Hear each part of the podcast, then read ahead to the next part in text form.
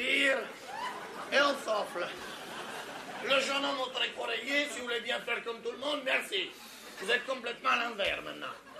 Alors, les anciens pourraient donner l'exemple. Merde, je m'excuse. Salut à tous, bienvenue sur ce nouvel épisode sur le thème des étirements.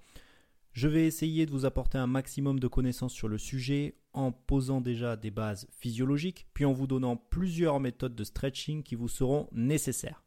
Alors pour commencer, vous devez savoir que notre corps fonctionne par un ensemble de systèmes qui sont reliés entre eux et qui fonctionnent comme une symbiose pour être en bonne santé. Dans le cadre du corps en mouvement, on utilise trois systèmes. Le système myofascial, le système squelettique et le système nerveux. Le système myofascial est composé des muscles, des fascias, des tendons et des ligaments. Les fascias, qu'on entend énormément en ce moment, sont des tissus conjonctifs de soutien, c'est-à-dire des fibres collagènes, de l'élastine et des fibroblastes. Le système squelettique, qui est très simple, est composé simplement des os et des articulations. Et le système nerveux se compose des nerfs et des récepteurs proprioceptifs. Alors, les récepteurs proprioceptifs sont des capteurs de changement de tension à l'intérieur de notre corps l'on nomme des mécanorécepteurs. Notre corps doit respecter un grand nombre d'équilibres, il est toujours en recherche d'homéostasie, afin d'être en bonne santé. Dans le cadre des équilibres mécaniques du corps, nous allons retrouver le rapport tension-longueur. Alors il faut savoir qu'une faiblesse d'un muscle provoque la raideur du muscle opposé, et inversement, la raideur d'un muscle provoque la faiblesse du muscle opposé. Je vais donc prendre un exemple tout simple qui parlera au plus grand nombre d'entre vous, à savoir le mal de dos. Alors, les douleurs de dos peuvent provenir d'une multitude de raisons, dont certaines que je vais vous citer.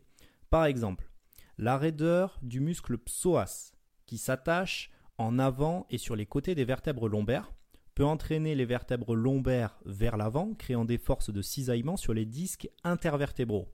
Ce stress mécanique amène à une inhibition des muscles stabilisateurs du rachis, donc des douleurs de dos. Autre exemple, une raideur des muscles qui entourent la colonne vertébrale, l'exemple des lombaires et des dorsaux cervicales amène à une compression des disques, donc des douleurs de dos. Troisième exemple, la raideur des muscles ischio-jambiers derrière les cuisses peut entraîner une rétroversion du bassin, c'est-à-dire quand le coccyx part légèrement vers l'avant, avec une courbure lombaire, donc en bas du dos, qui va être moins prononcée, ce qu'on appelle la délordose lombaire, qui augmente le stress sur les disques intervertébraux et diminue la capacité de flexion de la hanche ce qui limite donc l'amplitude de la marche, de la foulée, du squat, des fentes, des sauts, etc. et qui peut provoquer des douleurs de dos. Allez, un dernier exemple, prenons la raideur du muscle pyramidal qui permet la stabilisation et la rotation antérieure du bassin, c'est-à-dire le coccyx qui part vers l'arrière, une position Très apprécié des fit girls qui marchent le dos cambré avec les fesses en arrière dans un legging bien serré afin d'attirer le regard des autres mâles en sueur. Alors cette hyperlordose survient lorsque les moyens et petits fessiers sont trop sollicités et peut provoquer des douleurs au lombaire, au bassin, aux hanches et aux genoux. Voici donc des exemples de douleurs de dos mais il existe des problèmes d'équilibre de tension-longueur entre tous les muscles opposés qui peuvent amener à des douleurs d'autres endroits. Il est donc primordial de respecter ces équilibres. Voici donc pour l'équilibre tension-longueur. Je vais maintenant vous parler d'un autre phénomène qui s'appelle l'inhibition réciproque. Alors, Kesako, c'est un processus neuromusculaire qui permet au cerveau de relâcher un muscle antagoniste afin de favoriser la contraction d'un muscle agoniste. Pour faire simple, il s'agit techniquement de relâcher le muscle qui est devant pour contracter le muscle qui est derrière et inversement. Prenons un exemple tout simple pour ceux qui travaillent toute la journée assis derrière un écran ou durant des consultations. Donc sur la position assise, les muscles quadriceps et psoas restent toujours en tension, ce qui augmente leur raideur et les fessiers sont en position d'étirement, ce qui va inhiber la commande nerveuse et amener à leur relâchement. Ce phénomène sera d'autant plus accentué si vous croisez les jambes, ce qui va provoquer en plus un déséquilibre. ce qui amène à un déséquilibre de force autour du bassin, avec les quadriceps qui tirent trop d'un côté et les fessiers qui ne tirent plus assez. Mais quand vous allez vous relever, l'articulation de la hanche n'est plus correctement stabilisée. Ce sont donc les muscles paravertébraux et les ischio-jambiers qui vont être recrutés pour compenser l'inhibition des fessiers. Vous pouvez donc avoir des douleurs, que ce soit au niveau des jambes, des hanches, du dos, voire même des blessures parce que vous passez votre temps assis. Allez, rentrons maintenant dans les composantes musculaires et les différents phénomènes qui lui sont associés. Un muscle se compose de nombreux faisceaux, entourés de fascia contenant les fibres musculaires. Ces fibres musculaires sont elles-mêmes constituées de cellules d'actine et de myosine qui coulissent les unes contre les autres.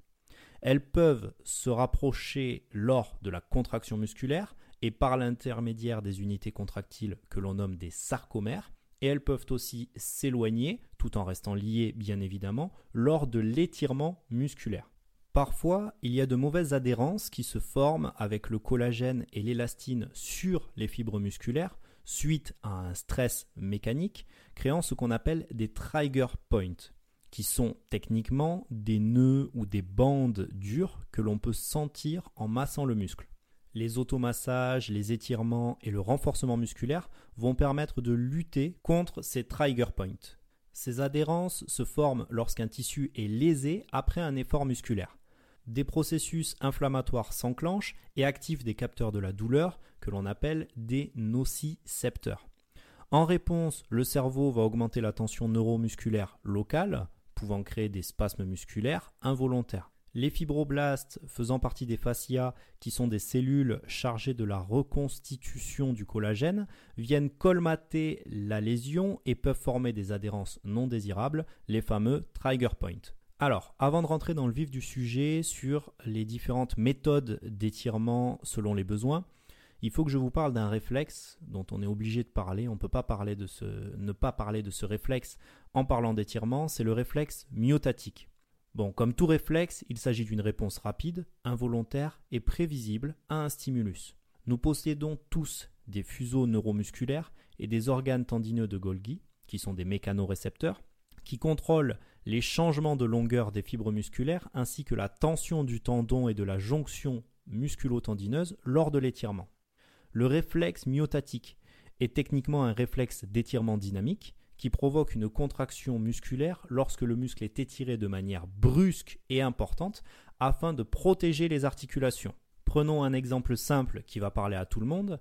Si vous vous tordez la cheville brutalement en loupant une marche ou en tombant du trottoir, votre muscle va se contracter rapidement, ramenant votre pied dans l'axe, sans que vous en ayez fait la décision sur le plan moteur volontairement, afin de protéger l'articulation de la cheville. Ça, c'est le réflexe myotatique. Alors, c'est bien beau de savoir tout ça, mais techniquement, pourquoi s'étirer Eh bien, les fascias sont des tissus visco-élastiques. Les études en matière d'étirement ont démontré que la majeure partie des déformations des tissus se produit lors du premier étirement et qu'après quatre étirements similaires, il n'y a presque plus de changement de longueur des tissus. Il est donc inutile de faire plus de quatre séries d'étirements statiques d'affilée.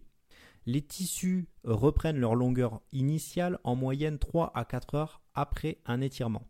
Si vous cherchez donc un réel gain de souplesse, l'idéal est donc de répéter des étirements toutes les 4 heures sur des jours de repos, de préférence à froid, afin d'avoir un gain maximum. Par contre, la souplesse ne doit pas être une finalité. L'objectif des étirements, c'est d'atteindre une amplitude articulaire permettant de faire les mouvements désirés et surtout de lutter contre l'accumulation de raideur qui vient avec l'âge, les entraînements, une mauvaise position prolongée comme nous l'avons vu en début d'épisode. Être trop souple amène autant de risques de blessure qu'être trop raide. Si vous êtes trop souple, vous pouvez facilement euh, subir des luxations, des entorses à répétition, et à l'inverse, si vous êtes trop raide, vous pouvez subir des déchirures, des tendinites, des douleurs articulaires dues à la compression des articulations. Le but est donc de trouver le juste équilibre entre la mobilité et la stabilité articulaire. Et pour cela, je vais vous donner trois méthodes d'étirement efficaces et reconnues. On commence de suite avec les étirements actifs. Alors pourquoi utiliser ce type d'étirement? L'objectif est de préparer le corps aux exigences de la vie quotidienne. On parle d'étirement fonctionnel. Quand utiliser les étirements actifs? Vous pouvez les utiliser à n'importe quel moment de libre dans votre journée. Vous pouvez aussi les utiliser après l'entraînement afin de retrouver l'amplitude articulaire de votre début de séance. Et comment les utiliser? Alors c'est très simple, mettez-vous doucement en position d'étirement pour ne pas enclencher le réflexe myotatique. Une fois en position, appliquez une légère pression supplémentaire afin d'augmenter d'environ 10% l'amplitude du mouvement et maintenez cette position seulement 2 secondes en expirant puis relâchez. Vous pouvez répéter l'opération 6 à 12 fois. La deuxième méthode que je vous propose sont les étirements statiques, dits étirements passifs. Alors pourquoi utiliser ces types d'étirements? L'objectif est simple, ce sont des étirements qui permettent de gagner en mobilité articulaire, donc vulgairement en souplesse. Ils permettent de réaligner les fascias et donc de gagner un maximum de longueur du muscle. Cette méthode se pratique uniquement sur des jours de repos, donc des jours où vous ne vous entraînez pas, et de préférence à froid, sans échauffement préalable. Un muscle est plus compliant à chaud qu'à froid. Il faut donc une tension plus faible à froid pour obtenir un résultat similaire. Il ne faudra jamais utiliser des étirements passifs avant un entraînement qui requiert un potentiel de force et jamais après un entraînement car cela limite la récupération. Pourquoi Ces étirements diminuent la raideur et le rebond tendineux, donc ils limitent la force que vous pouvez développer juste après ce type d'étirement, bien sûr. Hein. Ça ne va pas vous contraindre à vie. Il compresse le muscle de manière prolongée, empêchant la circulation sanguine, donc l'élimination des déchets intramusculaires, et provoque des dégâts fibrillaires supplémentaires. Ils sont donc néfastes pour la récupération juste après l'entraînement. Il faudra donc utiliser ces étirements seulement sur les jours de repos et toujours à froid. Mais comment les utiliser? Je vous conseille de faire toujours des séances au calme, de préférence avec une musique douce, afin d'impacter le système nerveux, ce qui permettra de relâcher un petit peu le tonus musculaire. La respiration devra toujours être lente et profonde, et à chaque expiration, vous essaierez d'aller chercher un petit peu plus d'amplitude il faudra maintenir l'étirement au seuil tolérable de douleur pendant au moins 20 secondes afin d'innerver le réflexe myotatique et jusqu'à 3 minutes selon le volume du groupe musculaire. Plus un muscle est volumineux, plus il aura besoin de temps sous tension. Vous pouvez répéter l'opération une à deux fois, comme on l'a expliqué, ça ne sert à rien de le faire plus de 4 fois étant donné que les tissus ne changent pas de longueur. Et toujours penser à étirer le muscle agoniste et son muscle antagoniste. Prenons un exemple simple. Si vous étirez le quadriceps, le devant de la cuisse, il faudra derrière étirer l'ischio-jambier derrière la cuisse. Et cela fonctionne sur tous les muscles du corps. Si on prend les mollets, il faudra faire les jambiers antérieurs. Si on prend les biceps brachial, il faudra faire le triceps brachial, et ainsi de suite. Venons-en maintenant au troisième type d'étirement que je vous recommande. Ce sont les étirements dynamiques, dits balistiques, alors pourquoi utiliser ces étirements? Ces étirements correspondent à un mouvement naturel du corps sur lequel on va augmenter progressivement la vitesse et l'amplitude, de manière à préparer l'organisme à l'effort. Ces types d'étirements concernent principalement les sportifs utilisant le rebond tendineux durant leur entraînement.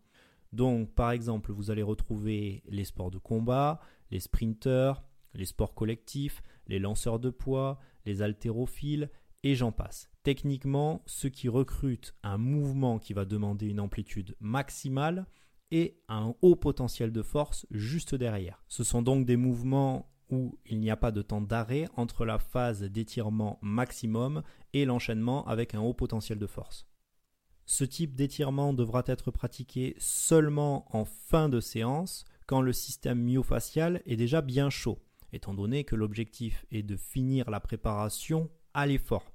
Donc ça n'a pas d'intérêt de le faire en fin de séance et ça n'a pas d'intérêt pour la récupération. Ils seront strictement interdits sur des muscles courbatus, étant donné que vous risquez la déchirure. Ces étirements se pratiquent sous forme d'un simple mouvement de balancier d'un membre en augmentant graduellement l'amplitude et la vitesse. Vous pouvez effectuer une à deux séries allant de 6 à 12 répétitions. Bon, ça fait déjà 15 minutes que je vous parle sur cette thématique assez technique.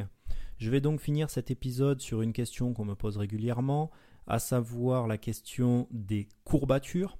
Alors, les courbatures n'ont rien à voir avec les trigger points dont je vous ai parlé juste avant. Elles correspondent à des micro-déchirures aponevrotiques dues à un effort physique. Elles sont en quelque sorte des micro-œdèmes dans les muscles qui sont douloureux au toucher et au mouvement, donc à la contraction musculaire.